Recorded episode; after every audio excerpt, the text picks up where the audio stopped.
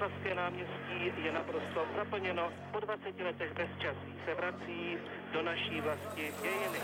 Dnes se Václav Havel ujal úřadu prezidenta České republiky. Slibuji věrnost České republice. ODS a ČSSD podepsali tzv. smlouvu o vytvoření stabilního politického prostředí v republice.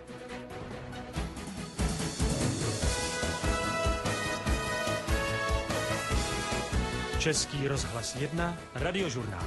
Ozvěny dne. Bulvár, slovo, které se v těchto dnech skloňuje snad ve všech pádech. Máme ho i u nás? Právo vysílat pro celou republiku získala poměrně překvapivě společnost CET21. Je to napínavé, je to napínavé pro nás, pro všechny. Usměvavý, sympatický a přesto postrach politiků. I to se o něm v médiích dočtete. Jeho kauzy vedly k pádům vlád i rezignaci premiérů, tajné konto ODS, křišťálově čistý byt Stanislava Grose nebo třeba aféra kolem věcí veřejných. Píše ale také knihy, dvě poslední, ve kterých zmapoval politický život Andreje Babiše, vyšly v uplynulém roce. Hostem podcastu Background ČT24 je investigativní novinář aktuálně uh, z magazínu Reportér uh, Jaroslav Kmenta. Dobrý večer, dobrý den. Jsem si spletla denní dobu hnedka takhle na začátek. Zdravím vás. Dobrý den. To je asi možná díky tomu, že já dělám to podsvětí a ono vám to hnedka... Mě to hnedka evokovalo no, večer, máte pravdu. Prostě, no. Od mikrofonu ze zvukové režie tady na Kavčích horách zdraví Aneta Rybová. Tři generace, tři klíčové etapy české novinařiny s těmi, kteří jsou a byli u toho. Speciální podcastová série pořadu Newsroom ČT24. Generace. Jeden váš kolega o vás kdysi napsal, že máte vizáž dobrosrdečného medvídka a je vlastně pravda, že já kdykoliv vás potkám, tak se mi ještě nestalo, že byste se neusmíval. tak eh, mě vlastně zajímá, jestli tohle může být jeden z těch klíčů k tomu, že jste um, úspěšným investigativním novinářem, že vlastně třeba budíte u těch svých zdrojů důvěru a oni se vám, uh, oni se potom k vám nebojí být upřímní, uh, včetně třeba právě těch z toho českého podsvětí, které jsme zmínili. Je to hezká otázka, no, jak, jak na to reagovat. Takový. Já jsem to nikdy samozřejmě neskoumal, jo. A e, k tomu asi jsem dospěl i nějakým komplexem uh, novinářských schopností, bych řekl, že jsem třeba uměl rozmluvit lidi. Nicméně je pravda, já jsem se to dočetl někdy před 10 nebo 15 lety, že existuje nějaká studie, která říká, že úplně jako lidi jako kost, sama jenom kost a hubený, takže prej nebudějí prostě v těch druhých, jako při takových situacích, kdy se navozuje pocit prostě přátelství a, a takového jako důvěrného povídání, tak nenavozuje takovou jako důvěru. A a prej ty silnější lidi, takový ty baculatější, že prej jako to dokážou. Ale to si samozřejmě dělám srandu. Eh, já jsem k té baculatosti asi dospěl tím, že jsem 30 let dělal novinařinu a v úvozovkách zapomněl jsem prostě se starat sám o sebe a pak to takhle dopadlo. Ale asi to vyplývá i jako z podstaty mý duše, protože i když dělám eh, šílené věci, potápím se do toho podsvětí a mapuju tam život eh, lidí, který vraždějí, tak mě to pak vždycky jako hrozně eh, štve, a frustruje samozřejmě, když se v tom pohybujete a jestli potřebujete vynořit z toho bahna a nadechnout se nějakého čerstvého normálního vzduchu. A vlastně si tím humorem a dobrou náladu v podstatě, tak nějak uchováváte zdravý rozum, jinak by to nešlo. No a vždycky mám hrozně rád samozřejmě novináře, protože tak cítím a vím, jako, jak přemýšlej, jaký život ži, ži, ži, žijeme v podstatě. Takže vlastně rád vždycky, když se s váma vidím, tak já jsem hrozně šťastný. No já z toho, co jste říkal, tak přemýšlím, jestli bych teda neměla přibrat, abych byla dobrá novinářka. Ne, prosím vás, jak to bylo v tom, uh, ve filmu Láska nebeská, jak tam říkal ten jeden z hlavních hrdinů, takovou tu srandu, jak říkal, děti, neberte drogy, staňte se slavným, oni vám budou dávat zdarma, tak bych jako parafrázoval lidi, neblbněte, důvěru budete navozovat, i když budete hubený. Buďte hubený. Eh, před chvíli jsme ve znělce slyšeli, hnedka na začátku té znělky bylo zvonění klíčů. Mm-hmm. Jak vy jako novinář eh, vzpomínáte na sametovou revoluci? Co jste vlastně v té době dělal? Teď už se vracíme tedy mm-hmm. k úplným prvopočátkům eh, vaší kariéry. Ne, to bylo krásný, protože mi bylo 20 let vlastně, no, a já jsem studoval pedagogickou fakultu v Univerzitě Karlovy v Praze a chtěl jsem být, no slovo chtěl, uh, bych tak jako dal do úzek. Chtěl jsem být učitelem, protože to bylo takový donucení. Já jsem na gymnáziu měl docela uh, dobrý známky a neviděl jsem, co se sebou. Sice jsem v sobě hrozně cítil potřebu pořád neustále něco publikovat, zveřejňovat a debatovat s kamarádama. Takže mi říkali ministr informací občas a tak. A já jsem sobě cítil touhu dělat novinařinu. Ale v době e, minulého režimu jsem samozřejmě nechtěl jít na žurnalistiku. A tohle mě tam jako tak nějak vyslalo jako na takovou přestupní stanici. Já jsem říkal, tak s dětma nic neskazím a oddálím aspoň prostě nástup na vojnu, respektive pak jako, že to zkrátím aspoň na rok e, základní vojenskou službu. A tak jsem studoval, byl jsem asi ve druhém nebo třetím ročníku, ve druhém, myslím. To už je tak daleko, že si to člověk nepamatuje. ve druhém nebo třetím ročníku. A, a v podstatě uh, ta revoluce mě zastihla v tom okamžiku, že to ještě šlo, že prostě najednou to byla pro mě prostě jako uh, nová etapa života, že jsem mohl dělat to, co, po čem jsem asi jako už od mula toužil, protože přišla nová éra demokracie, prostě svoboda a to bylo prostě něco, co... Kdy, kdybych ne, nechtěl splnit slib mamince, který jsem kdysi dal, že dostuduju vysokou školu, tak už v 90. roce už prostě opouštím vysokou školu a jdu dělat žurnalistiku uh, v praxi. Ale uh, protože jsem to slíbil, tak jsem ještě do 91. roku to uh, dodělával a pak okamžitě prostě to bylo během pár hodin, bych řekl. Jsem hledal hnedka v anonci, to byl tehdy prostě v inzertní časopis, nabídky do, na zaměstnání do, do novinařiny a byly tam dvě, které mě upoutali. Naštěstí to první nevyšlo, protože to bylo redaktor Ohníčku, což je takový ten bejval, já nevím, jestli ještě vlastně vychází časopis pro děti a mladé, mladistvé. A, a pak tam bylo, že nabírají redaktory do agentury ČTK. A tam jsem šel na výběrové řízení a to je vlastně taková, bych řekl, škola života. Tam vám to dá ty základy, které vám vlastně asi chyběly třeba jako v, v, ve studiích na vysoké škole. No a tak to vlastně začalo. Ale částečně jste se už teda i během těch studií té pedagogické fakulty uh, věnoval i novinařině? Nebo... Hmm, ne, ne, ne, ne. Uh, protože t, jako myslíte v tu, po roce 89? Hmm. Aha, jo, tak to jo, tak to jsem mám, to jsem špatně pochopil. Ano, uh, Eh, já jsem vlastně, jak jsem byl plný toho, co se tady dělo v Praze a vylipoval jsem plagáty a jezdil jsem do regionu a, a debatoval jsem s lidmi a pomáhal jsem takovému tomu hnutí. Nebyl jsem v té špici těch studentských vůdců, to byli jiní eh, bosové, bych tak řekl. A já jsem byl takový dělník, dělník, studentský dělník.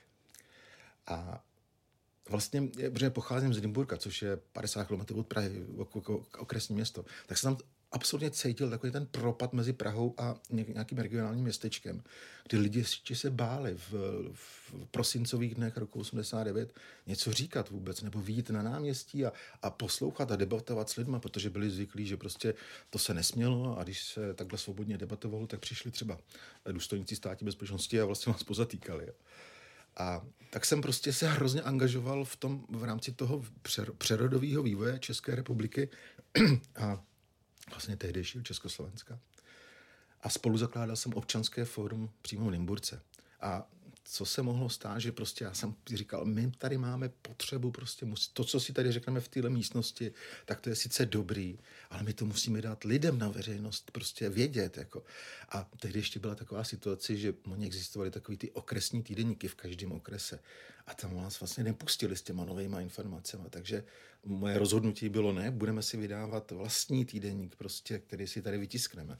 No a tak jsme prostě na koleně vydávali vlastně de facto jako na Xeroxu kopírovali z pravodaj občanského fóra a já jsem měl takhle v záhlaví napsáno šéf-redaktor Jaroslav Kmen, tak jsem se ustavil sám šéf-redaktorem. No a tím to vlastně začalo, protože mě to, víte co, dneska už na to vzpomínám jako s hroznou eh, láskou, bych řekl srdci, protože to byla partizánština, jo. To prostě jsem si vytvářel já, prostě redakci jsem neměl, pamatuju, že mi vlastně přepisovala, protože jsem neuměl na stroji psát, tak mi to přepisovala moje snoubenka, se kterou jsem tehdy chodil na stroji a jsem mi to diktoval nebo jsem si psal poznámky ručně. A, a začal jsem vlastně chodit mezi lidi a hm, dělal jsem s nimi rozhovory.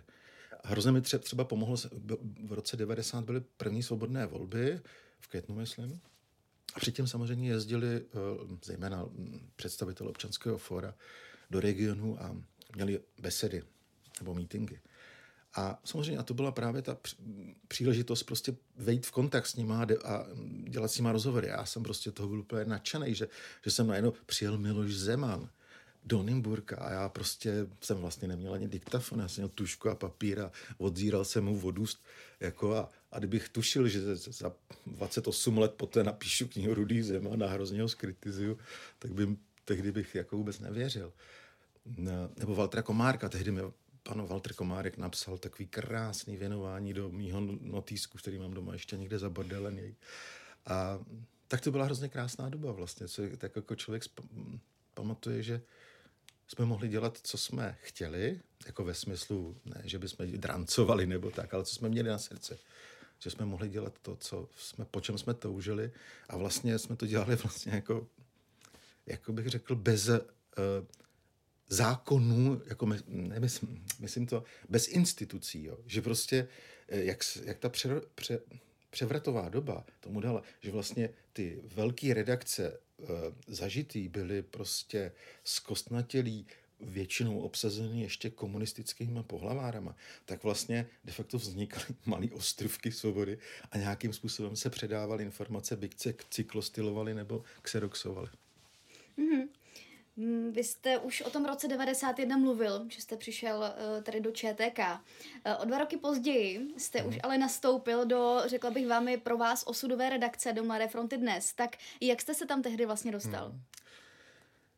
Uh, to nebylo moje, jenom moje osobní rozhodnutí, ale bylo to v podstatě taková jako parta lidí z agentury ČTK, kteří jsme dostali vlastně takový laso. Bylo nás asi pět přibližně Eh, protože eh, ta Mladá fronta dnes eh, se měnila taky a potřebovala vlastně doplnit zejména spravodajský tým o nějaký nový lidi, protože ti, co se kdysi dávno před rokem 89 podíleli na takovém reportážně, nebo na reportérském oddělení Mladé fronty dnes, nebo pardon, tehdy v té době ještě Mladé fronty, tak tak už byli za Zenitem, anebo mm, to nebylo asi vhodné, aby pokračovali v té tradici. A my jsme v podstatě začínali úplně na zelený louce, co mě přesvědčilo prostě, že to byla zase, zase nějaká nová výzva. Já jsem vlastně v té četce ty dva roky, tak jsem se hrozně rychle naučil to řemeslo, že tam jste museli, jak bych to řekl, prostě hrozně rychle e, umět sepsat zprávu z nějaké události a velmi uh, dobře prostě i strukturovat tak, aby prostě se dala osekávat, když tak od spoda a nikoli od zhora. A když jsem šel, třeba šel z tiskové konference ministerstva zahraničních věcí, si pamatuju, tak vlastně mm, dneska už je to samozřejmě mm, pravidlem téměř, ale tehdy, když ještě nebyly tak uh, rozvinuté ty technologické prostředky, internety a, a mobily, vlastně nebyly tehdy úplně záležitost běžného druhu, tak eh, jste se museli spojit s tou redakcí a rychle nadiktovat vlastně tu zprávu.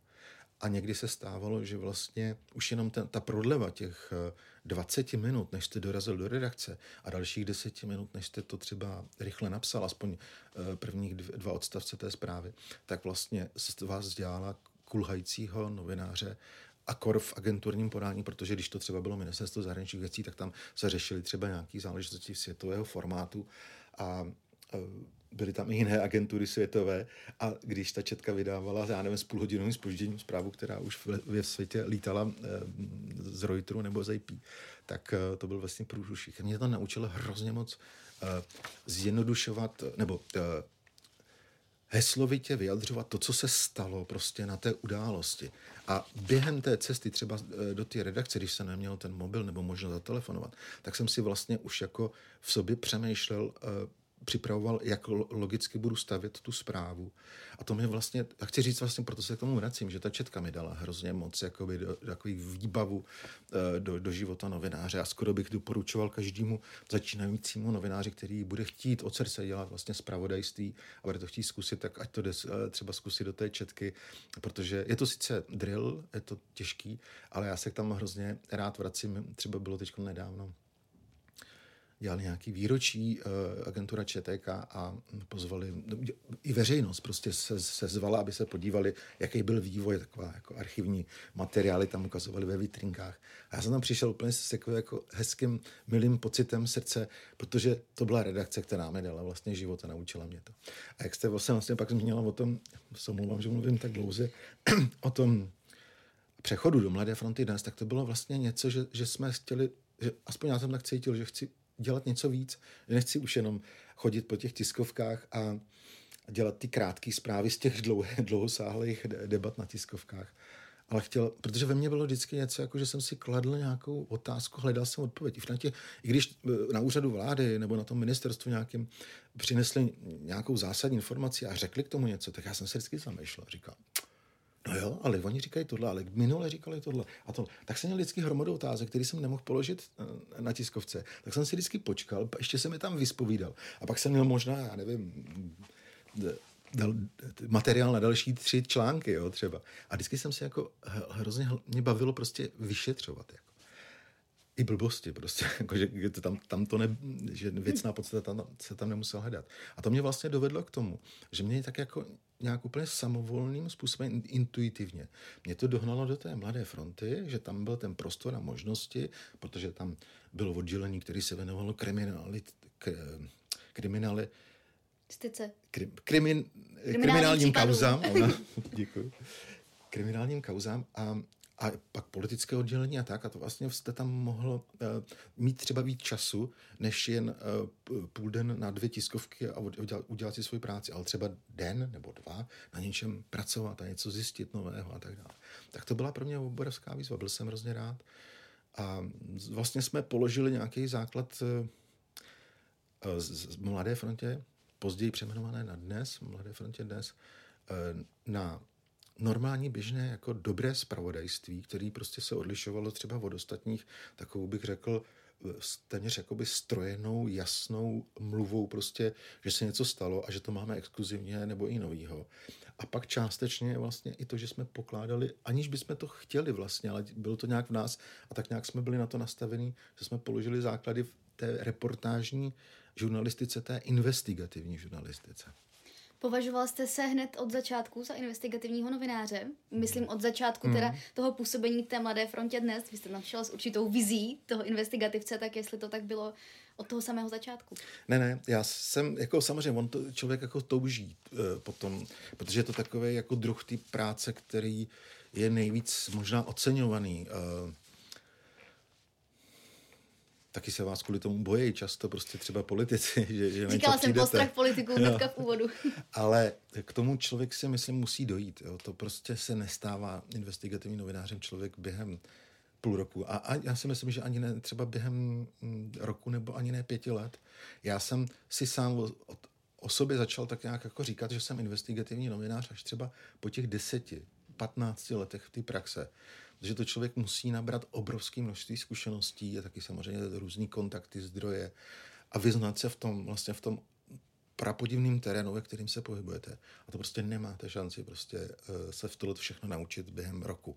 A taky musíte rozumět hodně, hodně jako uh, různým rezortům, že to není jenom o tom, že budete dobrý na to, že třeba budete mít dobrý zdroje ministerstvu vnitra, ale musíte prostě čas od času třeba zabřednete do nějakých eh, témat, které se týkají za, zahraničních věcí, ministerstva práce a sociálních věcí, eh, školství, prostě všude se dějí nějaký kauzy, nějaký problémy. Musíte být takový trošku expert, nebo eh, ne musíte, ale musíte se snažit proniknout do hloubky toho tématu tak, že, že musíte být dobrý spolupartner při debatách s lidmi, se kterými o tom pak mluvíte, protože když nebudete vědět, eh, jak eh, je koncipovaný systém zdravotních dávek, tak nemůžete úplně pořádně psát o skandálním problému s tím, jak se vytvořilo, nebo jak se udělala zakázka, jak se přijala zakázka, výběrové řízení na, na vybavení IT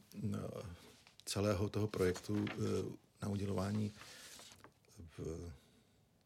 sociálního pojištění, jako třeba. Jo.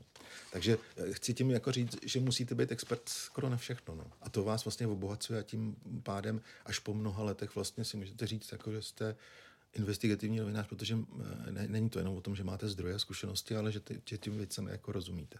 Ale investigativní novinaření jako takové, když jste se tady za investigativce mm-hmm. ještě nepovažoval, tak jste se už těch uh, divokých devadesátkách uh, vlastně věno, uh, věnoval. No, Tam ale, už byly některé kauzy, mm. mám pocit, že tajné konto ODS byl, byly ještě devadesátky, které vlastně vypluly díky vám mm. na povrch, takže, takže investigati, investigativcem už jste vlastně v té době byl? Asi jo, asi jsme k tomu nějak mířili. Jo. Já jsem třeba měl obrovský vzor. Uh, jsem vždycky jako hrozně eh, pokukoval jako v dobrém slova smyslu po těch věcech, které dělali třeba kolegové v Respektu. Třeba Jarda Spurný, byť uh, on, on je o pár let starší než já, a vlastně měl obrovský náskok díky tomu, že on vlastně začal tu, tu investigativní novinařinu vlastně dělat v tom respektu vlastně někdy už, já nevím, skoro na přelomu 89-90 a měl hrozně dobrý eh, kontakty v, eh, zejména uvnitra u policie a přicházel s zajímavýma věcma a uměl to vždycky jako i analyticky vystavit a to byl pro mě vzor prostě toho nějakého dalšího snažení. Já jsem říkal, to bych jednou chtěl, tak to je prav, ta pravá investigativní žurnalistika. No. A myslím, že pro mě byla nejzásadnější, eh, co se týče investigativního pojetí, asi případ ještě před tím kontem ODS, tak to byl případ eh, válečných veteránů v zálivu. Já jsem vlastně měl na starosti Mladé frontě dnes dlouhou dobu um, rezort obrany vlastně a proto jsem se začal vlastně věnovat těm válečným veteránům, protože to bylo hrozně zajímavý z toho úhle pohledu, že to, ta kauza vznikla úplně nahodile. Prostě já jsem přijel jednou z dovolený v roce 93 s manželkou si pamatuju, jsem vystupoval z letadla úplně celý lačnej jsem byl prostě po informacích ten týden, že jsem prostě nic ne, nevěděl, jsme byli v Chorvatsku. A první, co mě zaujalo, tak byla zpráva ze zahraniční, že tam bylo napsáno, že se v Americe objevily vážné potíže eh, vojáků, kteří byli dva roky předtím, v roce 91, ve válce v Perském zálivu. A že to bylo takový součást prostě různých zdravotních komplikací, pro který se vžil název pouštní horečka a lidi umírali, měli nevysvětlitelné choroby a podobně. Vypadávali jim vlasy, zuby. Tak jsem si říkal, je, ale tam byla vlastně naše jednotka taky v tom zálivu. 200 našich vojáků. Tak eh, co když mají třeba taky nějaký problémy? To byl ten, vlastně ten, takový ten, aniž to v sobě jako tušíte, Kolombo. že... No, Kolombo, vyšetřování. Tak jsem položil pak druhý den v práci dotaz na ministerstvo obrany, jak je to máme s válečnými veterány, jestli jsou v pořádku, jestli je někdo nemocný, jako ty americký. No a oni odepsali, že ne, že, teda, že, že jsou všichni v pořádku, že se nic neděje. Tak jsem napsal, tak dobře, tak já napíšu krátký článek, který začal, naši vojáci jsou v pořádku, zatímco americký jsou špatný, blablabla. Tak. No a druhý, třetí den se mi ozvali prostě z, z mluvčí válečných veteránů, kteří tam byli a říkali, co kecaj, to lžou, my máme nemoce, už jeden umřel a, a další prostě mají vážné problémy, včetně rakoviny a tak dále. Takže jsem vlastně začal jít tou cestou, jakože jsem uh, hledal tu pravdu jo, v tomhle. A to byla vlastně práce, která trvala, já nevím, třeba rok nebo dva skoro. A dospěla vlastně k tomu, že to byla obrovská aféra, kvůli, pak když se to všechno vyjasnilo, tak eh, se ukázalo, že vlastně veteráni měli pravdu, ty nemoci tam byly a zároveň se ještě ukázalo, že proč ty eh, veteráni byli nemocní, zřejmě, že eh, si prošli obrovským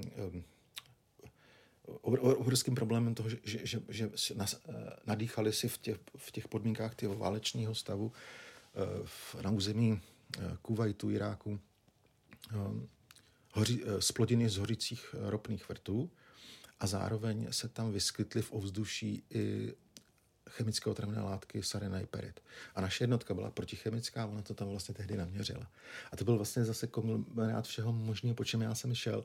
A, a ministerstvo obrany, pamatuju neboštík, dneska už minister obrany Antonín Baudiš byl ze mě, si myslím, dost rodivý, že uh, jsem uh, mu znepříjemňoval život, protože on, on, on, ale on to tak nemyslel. Já si myslím, že on byl ve skrze jako slušný člověk, ale akorát mu jeho, v jeho rezortu prostě dodávali špatné informace někteří lidé z generality nebo, nebo úředníci.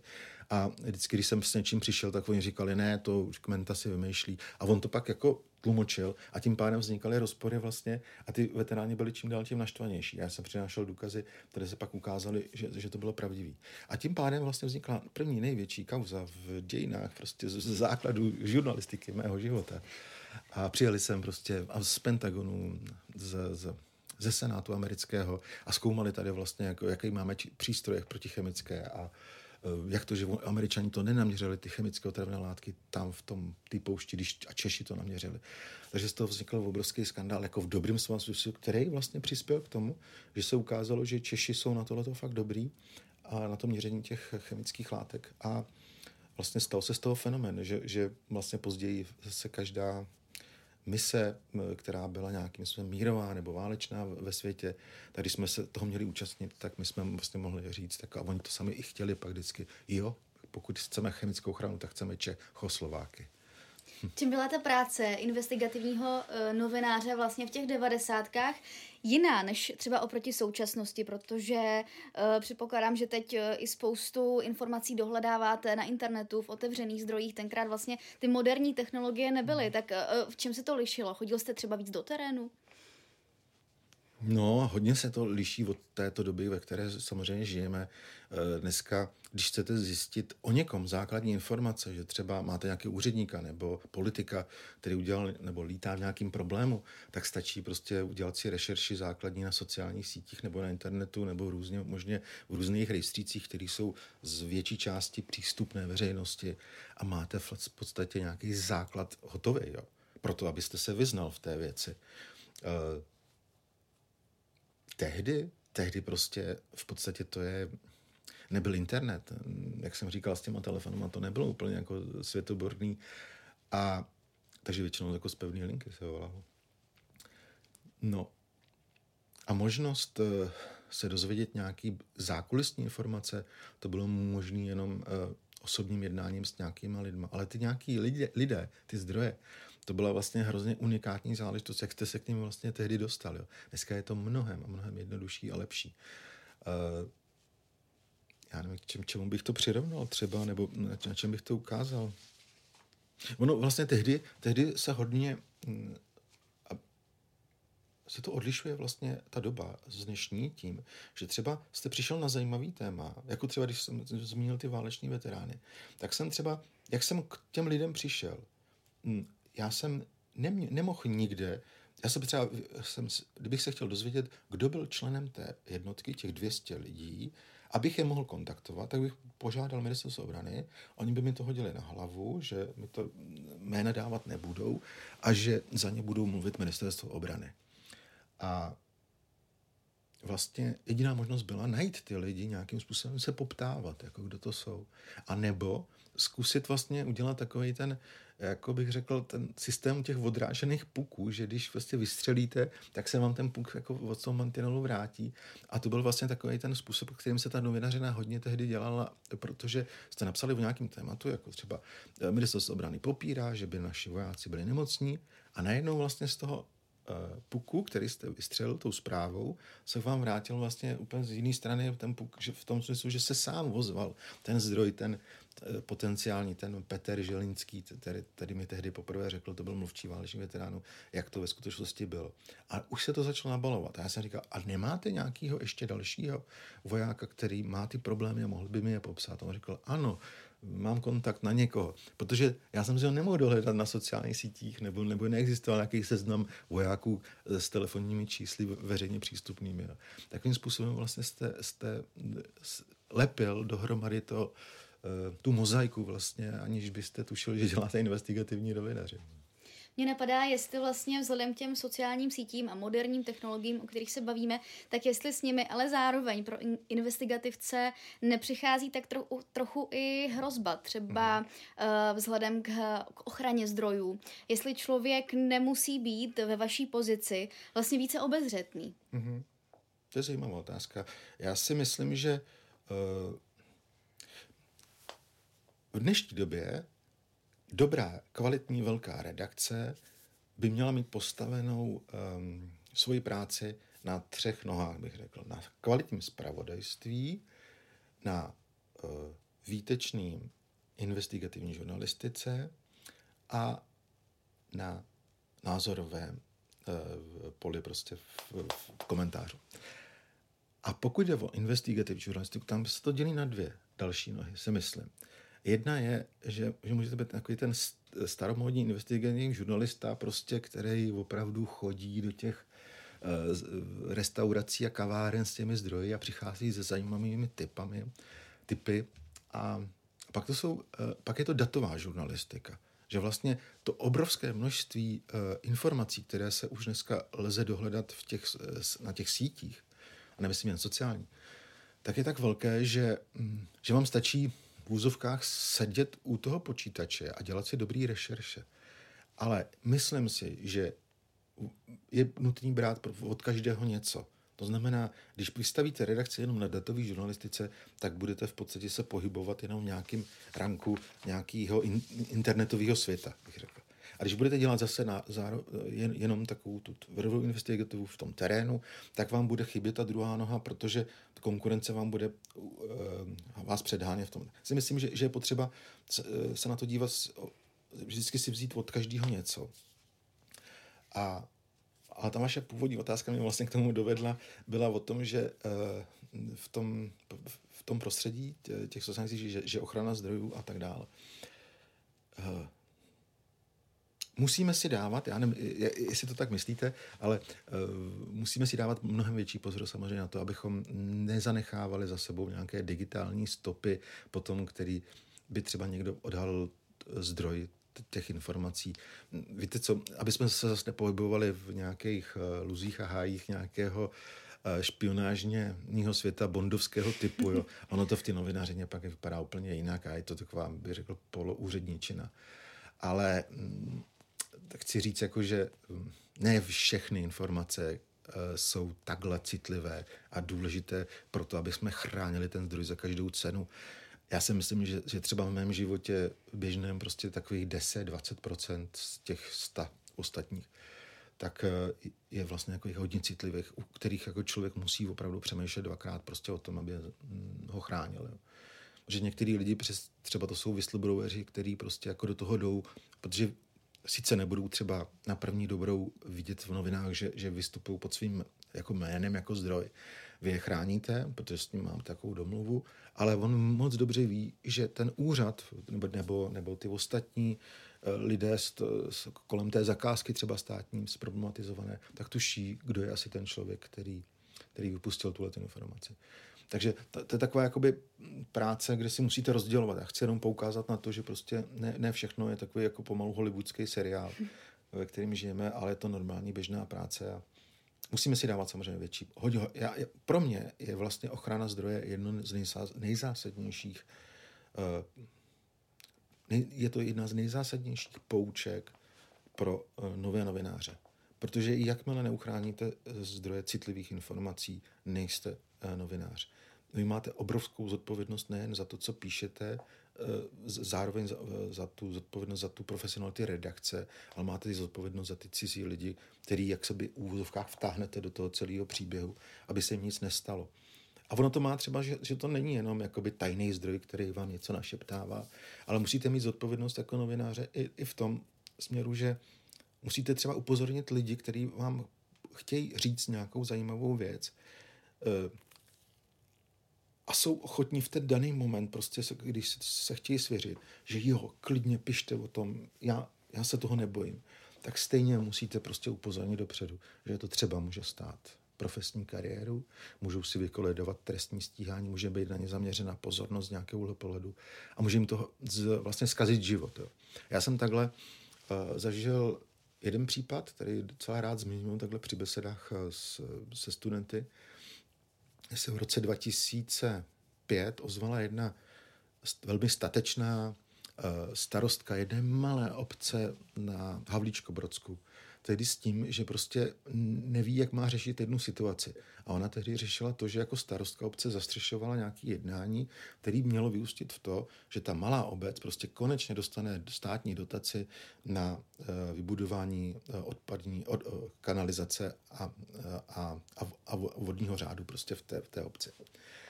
A jenže to byl problém jeden, že jeden z politiků té doby měl v nedaleké vzdálenosti od té obce, tak měl soukromý projekt, který se týkal nějaké lázní, že, že by tam někdy v budoucnu chtěl postavit lázně. A samozřejmě, že si chtěl část té dotace využít pro to, aby se ta odbočka a ten kus prostě napojení na tenhle ten projekt prostě udělala v rámci státního rozpočtu, když tak řeknu.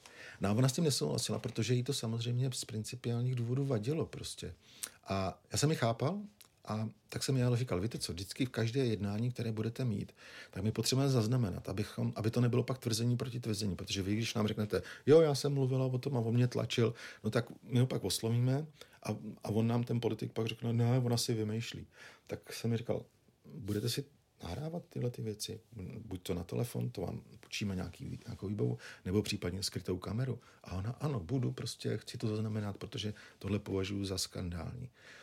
No a to se fakt stalo, to se mi líbila, ta statečnost obrovská, ale v průběhu té doby, já jsem mi poznal, říkám, na konci toho celého bude, že my to zveřejníme. A ten váš vklad do toho je, že vy do toho jdete se svým jménem, což je skvělý. To není tak jako ochrana toho, toho svědka nebo, nebo informačního zdroje, protože ona s tím souhlasila. Já jsem ji upozornil na to, že si může zkazit život, protože půjde proti všem. A ona přesto přeze všechno, protože já jsem tím právě jako říkal, klidně se rozhodněte, já to zabalím, ty fidlátka, prostě řeknu v redakci, že se nám to nepovedlo, ale uh, musíme mít čistou, uh, bude to čistá hra nebo, nebo čistý stůl. Ta paní starostka prostě byla tak odvážná, že si tohle tu zodpovědnost na sebe bez tak vzala, ale ono se pak ve finále bez tak stalo, co jsem naznačoval už na začátku. To znamená, ona si tím v podstatě zkazila život, protože proti ní se obrátila obec, protože jakmile se to dostalo na veřejnost, když jsme to zveřejnili, tak mm, se stopla ta eh, dotace, nevybudovala se tam v té době to, co oni potřebovali životně důležitého, kanalizace a voda a eh, politik si mazal v úvozovkách na chleba, protože říkal, ne, ona lže. A ona byla nucena odstoupit z té funkce. A já jsem měl hrozně těžký, eh, jako těžký, tíživě svědomí v tom, že stejně, když jsem mi na to upozorňoval, že jsem mi prostě dopomohl k tomu, že, že skončila jak v úzovka na dležbě. Ale naštěstí uh, některé příběhy mají samozřejmě dobrý konec a proto ho říkám, protože tenhle ten příběh konec dobrý má, protože naš, nakonec tam čistě a správně byla udělaná ta státní dotace s odstupem nějakých let a na druhou stranu ten osud té bývalé starostky byl vlastně skvělý, protože ona mi asi po dvou nebo třech letech těch martýrí, kterýma prošla, tak mi volala a říkala, že mi moc děkuje za to, že jsem do toho nakonec s ní šel a že se jí změnil život, ale že to v dobrém, protože uh, našla uh, zaměstnání, které ji ohromně naplňuje, že dělá nějakou uh, manažerskou pozici v nějakém hospicu. Takže to jsem jako říkal, je, tak to je skvělý, tak ona nakonec dopadla dobře. Tak ty cesty v tom životě, ve kterém jdeme, tak uh, si vlastně budujeme nebo si vytváříme sami. Když by, ona nastoupila na tu cestu toho, že bude dělat starostku třeba i dalších 20 let a bude dělat uh, lumpárny, uh, tak, tak je to podle mě nenaplní, anebo se bude zžírat. A takhle vlastně udělala dobrou věc, může se na sebe podívat Eh, do zrcadla a vlastně jít si hezkou cestou v životě, co si vždycky jakože si, si ji může obhájit. Vlastně mohlo inspirovat i mnoho uh, dalších lidí v Česku, jo? včetně některých vašich protagonistů těch, uh, těch vašich kaus. Kežby. Uh, já bych se ještě vrátila zpátky, konkrétně do, do roku 2000. Vy jste tehdy uh, odešel z Mladé, Mladé fronty dnes. Mm-hmm.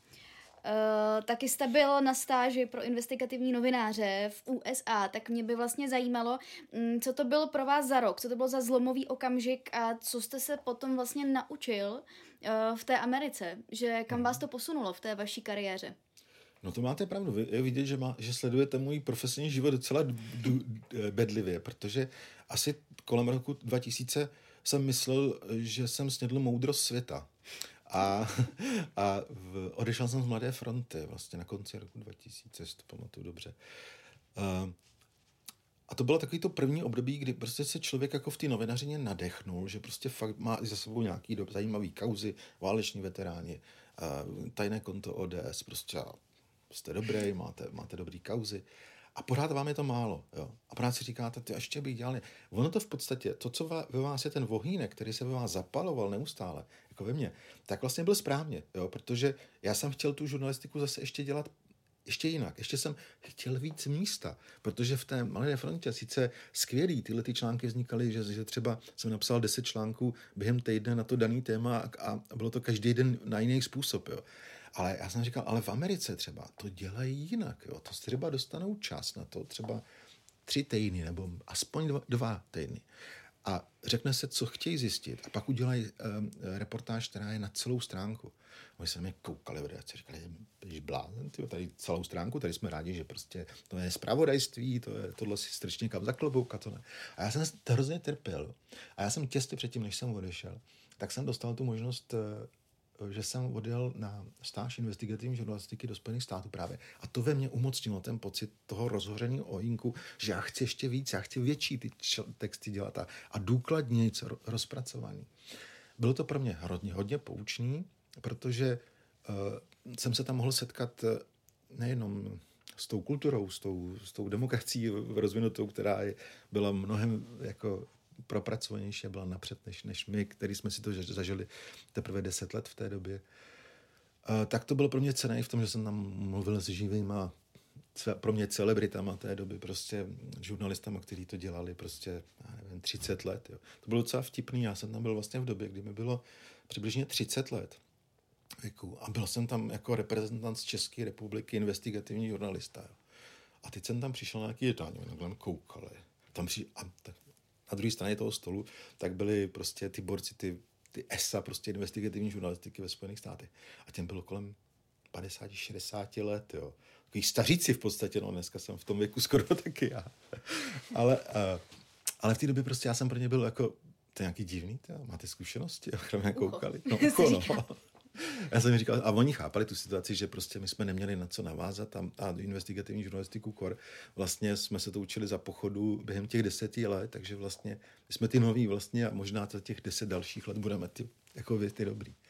Ale bylo to skvělé v tom, že oni v podstatě nemuseli říct nějaký úplně super tajný metody ty práce. To ani ne, neexistuje nic takového.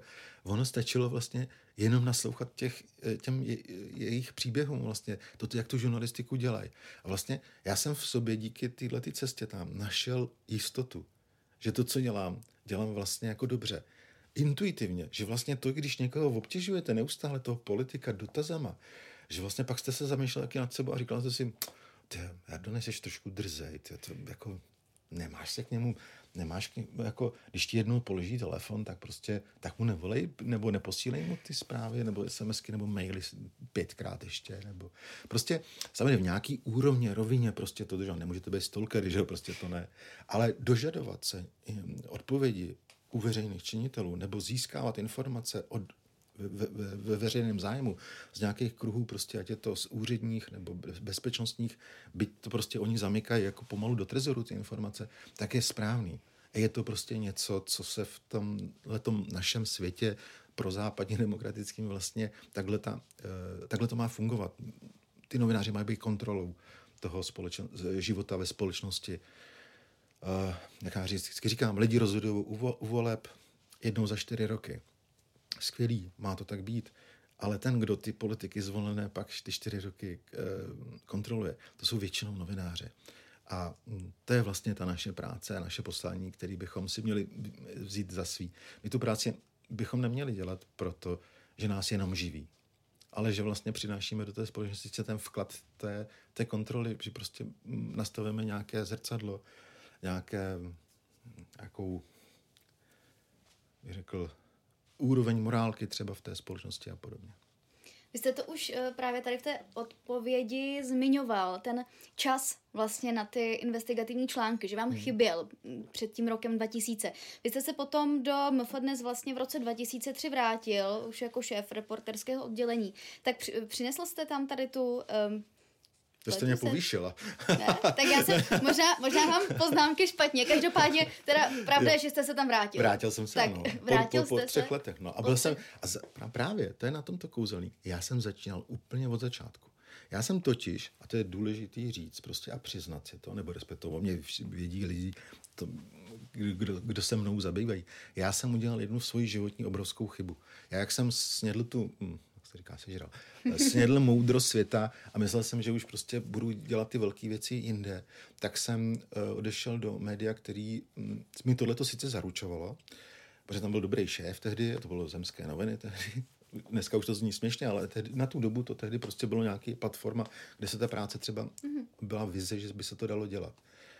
No ale po třech měsících se stalo, že, že, ty, že ty noviny ovládly nějaký um, nějaký majitel, který absolutně nechtěl dělat investigativní žurnalistiku, nechtěl v podstatě dělat jenom nosič pro inzerci zajímavou. A já jsem vlastně nevěděl, kudy kam. Já jsem říkal, tak vrátit se hnedka po půl roce zpátky do fronty se mi nechce. Musím zkusit něco jiného. No a tehdy jsem dostal nabídku, abych šel dělat do bulváru. Do tehdy, do, jmenovalo se to Super, deník. A já jsem myslel, že to bude politický bulvár. On to byl hlavně teda jako spíš společenský. A já jsem udělal totální chybu. Prostě jsem si v podstatě těch deset let práce, co jsem dělal, tak jsem si vlastně vygumoval, protože prostě od té chvíle jsem byl bulvárista prostě. A já jsem zase ale takový uh, pošuk, jako bych řekl, takový jako uh, ty říkala na začátku medvídek a tohle, tak teď jsem takový medvěd, že prostě když se něčeho chytnu, tak tam zůstanu. Takže já jsem, byť jsem pochopil po dvou měsících, jako tyjo, kde jsem se to ocit, hru zaběs, jako tady se to nedá dělat. Sice dávali mi tam prostor, obrovský. Měl jsem půl stránky, stránku jsem mohl popsat investigativního pátrání mýho. Skvělý, no ale v bulváru to nejde prostě. No tak uh, jsem to tam doklepal nějakým způsobem ale všechno zlí k něčemu dobrý, jak já říkám. Mě to dalo ohromnou zase jako uh, možnost jako um, najít v sobě uh, základní věc, kterou si myslím, že žurnalista by měl mít, a to je pokoru obrovskou pokoru k tomu řemeslu a k tomu vůbec tomu životu. Protože já jsem si jako říkal, hele, nikdy nebudeš tak chytrý a tak dobrý, aby si mohl prostě říkat, jako já už všechno znám, všechno vím. Vždycky se musíš učit. A budeš se učit, i když ti bude 50 a když ti bude 60.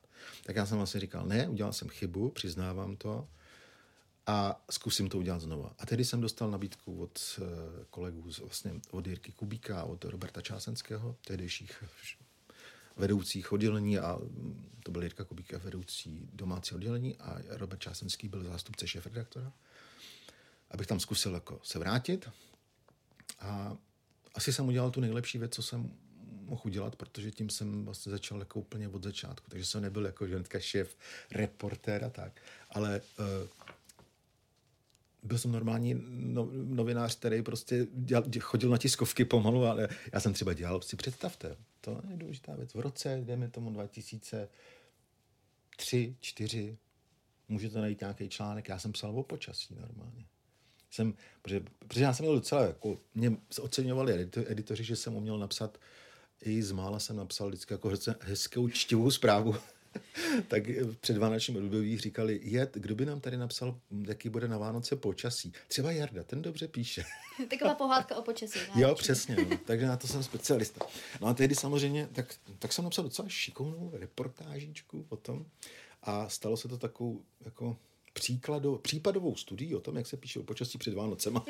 to řekl pro příští generace. No ale vlastně uh, jste tedy do té mladé fronty v tom roce 2003 asi ušel s tou vizí, vizí a možná jste ji tam i trošku přinesl um, toho více času na, mm-hmm. na tu investigativní žurnalistiku, to, co jste asi pochytil i tedy v USA, protože vlastně po tom roce 2003 tak, uh, tak to byly ty kauzy jako uh, Grosův byt a později Kolibřík Mazánek, věci veřejné a bylo jich ještě mm-hmm. další, další spousta spousta, takže asi už tam ty podmínky uh, pro vás uh, byly lepší, pokud mm-hmm. se mhm. nepletu. Asi to bylo i tím, že, že ta redakce eh, sama jako vyspěla, změnila se od té doby, co jsem tam tehdy nebyl. A v Mladé frontě dnes se dlouhou dobu vlastně vždycky bralo to, že to je největší vklad, něco bonus navíc, přidaná hodnota k té práci, která se lidem vlastně objevovala v, v těch, na těch stránkách, že tam byly prostě aktuální, zajímavé a nové informace, nové kauzy, které třeba nikdo jiný nemá. A proto tam byl takový tlak nebo taková tendence, jako tuhle ten typ žurnalistiky si zachovat opravdu v redakci. Ale prvních asi, dejme tomu, tři roky, když jsem tam se vrátil, tak to bylo ještě ale pořád jako ve formě uh, klasického reporterského oddělení, kde já jsem byl vlastně v buňce, takzvaný buňce, která se věnovala bezpečnostním věcem, jsem byl asi tři nebo čtyři, ale dělali jsme to na bázi denního zpravodajství. Neměli jsme na to úplně jako dostatek času, nebylo na to speciální oddělení. Ale když někdo z nás přišel s něčím zajímavým, tak šéf jako mu zablikal a červený světilka říkal, a to je zajímavý. Myslíš, že by si z toho udělal tohle, tohle, že by si ještě pokročil? Kolik na to potřebuješ času? Dva dny? Dávám tě, super. Takže ta ochota tam prostě jakoby poskytnout i v rámci toho běžného zpravodajství k tomuhle tomu eh, typu té práce prostě čas, tak tam byl. A dokonce se nacházelo i místo, což bylo skvělé, protože už to nebyly jenom nějaký cancíky, jak říkám, prostě 20 řádků, ale už to byla půl strana, někdy třeba publicistická eh, celá strana.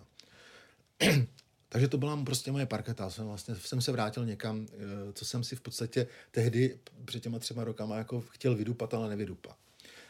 A přišli během toho zpravodajství běžného takhle mý práce, tak přišly ty velké kauzy a tím pádem vlastně se ta redakce hrozně, mm, bych řekl, zprofesionalizovala i v tomhle duchu a šéfové to viděli a vlastně udělali jedno z nejskvělejších rozhodnutí té doby a to bylo vlastně rozhodnutí udělat speciální investigativní oddělení.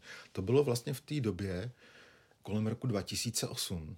To byla docela zvláštní eh, doba, kdy média byla v začátcích ekonomické krize vlastně, jako, jako téměř vše, všechna odvětví, protože to byla hluboká eh, ekonomická krize v celé společnosti, v na celém světě.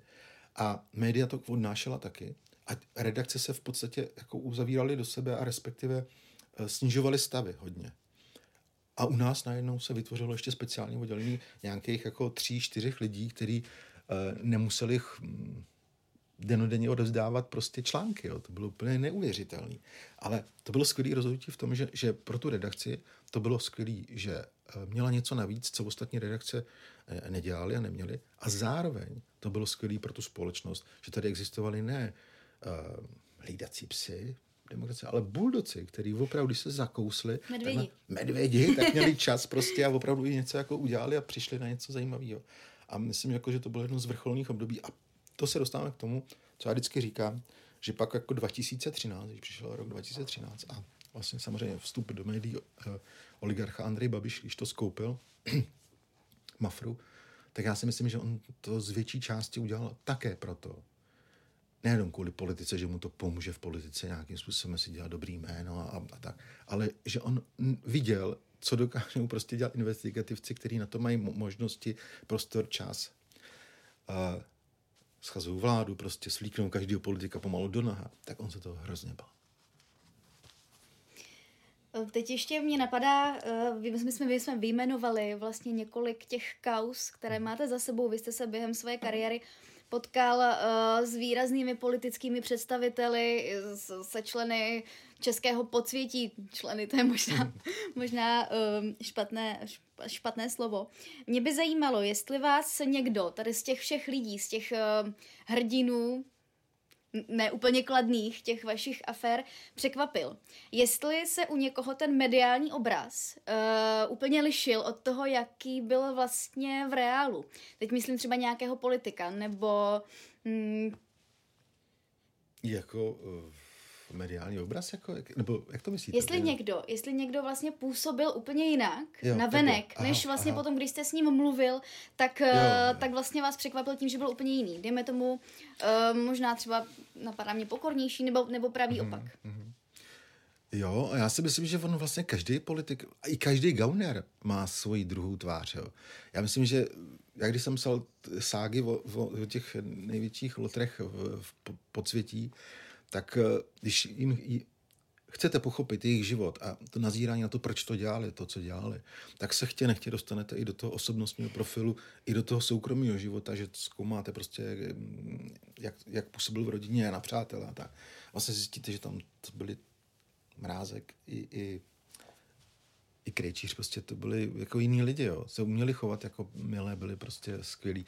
A já měl, samozřejmě z nich jsem neměl nikdy pocit, eh, jako eh, ten osobní, jako že bych, eh, že by pro mě znamenali něco a je, vy jste úplně jiný, to ne. Ale u těch politiků si myslím, že jsem nacházel během té doby jiný polohy jejich, který jsem oceňoval. A většinou to bylo ale, když eh, odešli z, z politiky, myslím z těch vysokých funkcí. Třeba takový Mirek Topolánek, to byl jas, teda, teda, to bylo šílený. Prostě on, když byl premiérem, tak prostě ten si nebral s žádným novinářem servítky. Jo. A prostě byl hodně útočný, že prostě, um, než jste položil otázku, tak vás pomalu zdehonestoval. On pak jako měl problémy s těma bulvárníma novinářema, který ho fotili, když byl po ulici s kočárkem a, a oni fotili prostě jako až, až nepříjemně prostě samozřejmě to dítě, tak to, to, ne, to se nedivím té reakci, že je pomalu fyzicky odpálkoval. ale uměl být jako fakt jako slovně jako útočný. Ale ve skutečnosti jako byl neskutečně vtipný vlastně. A po letech, když jsem se ho s ním párkrát potkal, protože jsem potřeboval ho konfrontovat s nějakýma věcmi, když jsem psal o událostech, které se týkaly ty jeho doby, tak na mě působil úplně jinak. Úplně prostě najednou jako se před vámi objevil člověk, se kterým byste si normálně skoro jako bych šel na pivo, jako to je fajnový, jako, jako fajn, jako on je to řízek vlastně pořád, jo. Ale, ale jako, jako, já si myslím, že každá funkce poli, toho člověka, který se pohybuje ve vysoké politice, má tu obrovskou, je pod obrovským tlakem, když je to třeba premiér, jo tak je pod neuvěřitelným tlakem. Jestli já jsem si myslel jako novinář, že když dělám dvě aféry, po nich padá vláda, že, že já jsem pod tím největším tlakem světa, tak, tak prostě premiér je pod největším tlakem světa, si myslím. Tak oni se samozřejmě pod tím tlakem chovají jinak, než by se chovali normálně. A když třeba řekl nějakou... Jo, třeba mě hrozně překvapilo samozřejmě dneska už historicky eh, třeba Vladimír Špidla, já vždycky, když o něm píšu článek, nebo eh, kde, kde zmiňuji, tak já mám automaticky jako chuť napsat jako nejenom bývalý premiér, ale vždycky to mám chuť ještě jako dopsat bývalý premiér tak trochu autistický Vladimír Špidla. Protože s ním to bylo fakt hrozně těžký. Prostě, já si pamatuju, že jsem tehdy dělal na nějaký kauze, která se týkala eh, Diag Human aféry a potřebovali jsme vědět prostě jeho stanovisko, jak to bude, že stát bude platit miliardy za špatnou zakázku nebo problémy z té kauzy, nebo ne. A on tak, tak jediná možnost byla ho odchytit v parlamentu. Skončil, nebo on vyšel ven z té z místnosti eh, jednacího sálu a jak k němu přiběh prostě, pane premiére, co byste řekl tomu? A on na mě podíval, poslechl si tu otázku a řekl, nic, nashledanou. A šel. A já říkám, no tak to ne, tak to neodpovíte. tak a to byla cesta, kterou jsme absolvovali, asi, trvala asi pět nebo osm minut. Jsem s ním šel asi jeho ochránkou do nějakých dalších komnat v té celé spatité budovy poslanské sněmovny a on šel do nějakých svých kanceláře. A já po celou dobu jsem mu neustále kladl otázky. A on po celou dobu neustále říkal, ne. A prostě by neřekl ani slovo. Prostě. S ním to bylo těžký. A pak jsem s ním jednou mluvil, když už byl dávno prostě z ty politiky pryč. A přišel mi naprosto úžasný. Dalo se s ním mluvit, prostě filozofovat o, o, o čemkoliv. A bylo hrozně fajn vlastně. Takže já vlastně, ono to tak jako vždycky vypadá, že samozřejmě, já bych se asi určitě asi neměl co povídat třeba, já nevím, s takým Jiřím Paroubkem, to je takový jako zvláštní typ. Uh, těžký to bylo vždycky s Václavem Klausem. Pamatuju? Můžu vám říct historku ze no, staré doby? Jo. To je takový, tím jsem vždycky proslul, jako když jsem vyprávěl pak v hospodě kamarádům novinářům tuhle historku. To bylo v roce 92. Jo, to byla ještě federace a dělilo se, prostě dělilo se Československo. A tehdy ústřední roli vlastně hrál Václav Klaus a na druhé straně Vladimír Mečer. A měli mít tehdy prostě nějaký velmi důležitý jedno z posledních setkání, kde se bude něco domlouvat. A najednou přišla, to jsem byl ještě v Četce, jo, to ještě bylo v agentuře ČTK, přišlo známení, že to jednání nebude protože Václav Klaus je zraněný, že se zranil na tenise. A já jsem vlastně jako, eh, v redakci jsme seděli, jak jsem říkal, tak napíšem zprávu, setkání nebude, Václav Klaus zraněný. A teď někdo v té redakci říkal, počkej, ale co mu je, jak se zranil, je to vážný, nevážný, tohle. Ale, a on je určitě doma, veď. Hmm, Jardo, nevystartoval by se za ním, třeba by ti poskytli nějaký osobnější rozhovor na téma toho rozdělení Československa. A já hnedka vylít, jak čertík z krabička. Říkal, jo, to je skvělý nápad, dobře, jo, jo. Tak kde bydlí? A on tehdy bydlel ještě v, v soukromém bytě, nebo v bytě prostě na, na proseku, normálně v paneláku. Tak jsem si to našel, šel jsem tam s fotografem a Předtím jsem samozřejmě se zkoušel jako si domluvit oficiálně s jeho tajemnicí a ona říká, ne, on je doma, on není vůbec práci a mm, je to s tím složité a uvidíme, no a tak to oddalovali a nechtěli. Tak jsem šel touhletou formou a teď jsme došli k tomu jeho bytu a já jsem zazvonil. Zavřený dveře a najednou slyším, jak tam se někdo jako tak nějak, ne, ne šourá, ale poposkakuje po jedné noze prostě k, t, k těm dveřím a teď se dívá prostě tím kukátkem, kdo to je. A no. Co chcete? Se ozvalo z těch dveří. A já, dobrý den, já jsem Kventa z agentury ČTK. A Klaus, to byl samozřejmě, poznám ten jeho nezaměnitelný hlas. Kmento, odejděte, nebo se budu zlobit. a, a takhle to zopakoval asi dvakrát nebo třikrát. Jsem se podíval vedle na stojícího kolegu fotografa. Říká, takhle, jako kdyby třeba otevřel ty dvířka, aspoň mi to řekl jako takhle z očí do očí, a že bychom navázali ten osobní kontakt, že by viděl tu moji tvářičku a že by jako jsem ho trošku jako zdůvě, eh, když by našel tu důvěru ve mně. Ne, on prostě zavřený dveře, křičel na mě, odejděte, já vás neznám, jsem znal z tiskovek, já jsem kladl otázky tehdy a tak. No a tehdy jsem aspoň mohl napsat jako takovou kratinkou zprávičku, že Václav Klaus kulhá. ne, tak to bylo, ale eh, myslím, myslím že, že Václav Klaus na mě, já nevím, on, on si myslím, že teď, bych, kdybych ho potkal, tak by řekl, a vy jste kdo?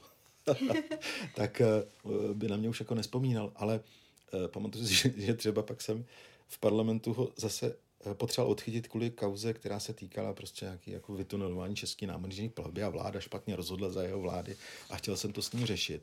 A on tak měl v jednou úplně skvělou dobrou náladu. Ten den, kdy jsem ho odchytával, tak měl fakt dobrou náladu.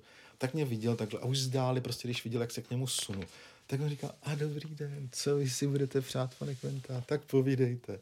A já, je, máte dobrou náladu. No řekněte, tak to využijeme, tak se ptejte. A já, e, pane premiére, vy jste, roz, e, on byl tehdy už předseda poslanecké sněmy, vy jste jako předseda vlády rozhodoval o e, České národní plavbě, e, stát tam prostě prodělal tolik a tolik peněz a on, ne, nechte mě být. A prostě se změnil jsem a, a, a hnedka okamžitě prostě ten jeho ta milá atmosféra, milý výraz. A hnedka jsem byl ten, ten poslední, prostě se kterým... Zlobil se. Ne, zlobil se. No. Musel jsem odejít.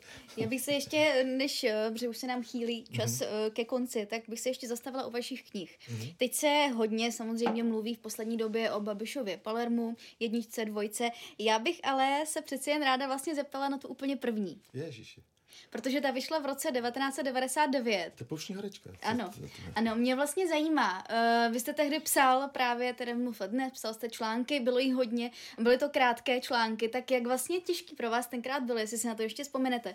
Uh, přechod na tu jinou formu. Vlastně najednou, najednou vyšla knížka, která předpokládám měla kolem 200 stránek. Mm-hmm. Tak, tak eh, jak náročné to pro vás vlastně bylo?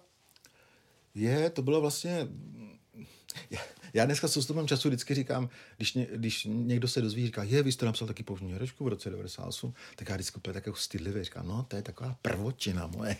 Ona je to vlastně taková obrovská dlouhá reportáž, publicistika, vlastně zasazená jenom do ty obálky ty knižky, bych tak řekl. Ale je to taková osobní spověď mý jako novinář, novinářský praxe v tom konkrétním případu. A e, mě to vlastně umožnilo nahlížet na ten přístup k té práci trošku jako víc eh, se zřetelem na lidi. Jo? Protože když děláte krátký zpravodajství nebo nějakou krátč, krátkou reportáž, tak vždycky vlastně jste, jste nucený popsat ty události hlavně. Co se stalo, kde to bylo, kdo je aktérem, tohle a teď nějaký background prostě. Ale eh, v takhle rozsáhlém pojetí se nad tím musíte vždycky zamýšlet a musíte říct, kdo je ten hrdina, bude antihrdina, o kom to píšete a co chcete vlastně tím všem říct a udělat nějakou červenou niť tomu všemu. A vlastně to mě donutilo přemýšlet i v ty novinařině vlastně těma červenýma nitěma.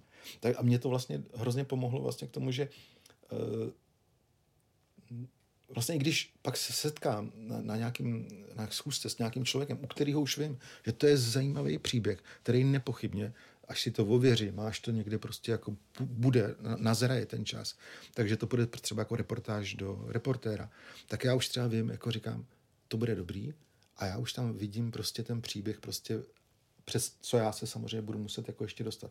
Že vám to dodá takovou jako sílu, ta knížka, toho, že, že vytváříte větší, uh, větší článek vlastně, ale musíte neustále držet pozornost toho člověka.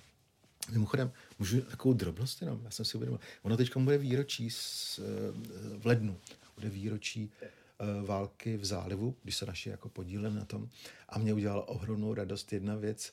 Uh, já mám dceru a syna a moje dcera tak trochu zkouší jako malinko nedělat investigatu, to se mi zakázal, skoro to ne, ale že by třeba dělala občas nějaký rozhovory s nějakýma lidma. A jedna z věcí, eh, na čem jsme se shodli, že by udělal rozhovor v rámci tohoto eh, výročí právě s bývalým velitelem protichemické jednotky Jánem Valem. A tak jsme tam spolu teď mezi svátky vlastně uh, zajeli za, za panem Valem.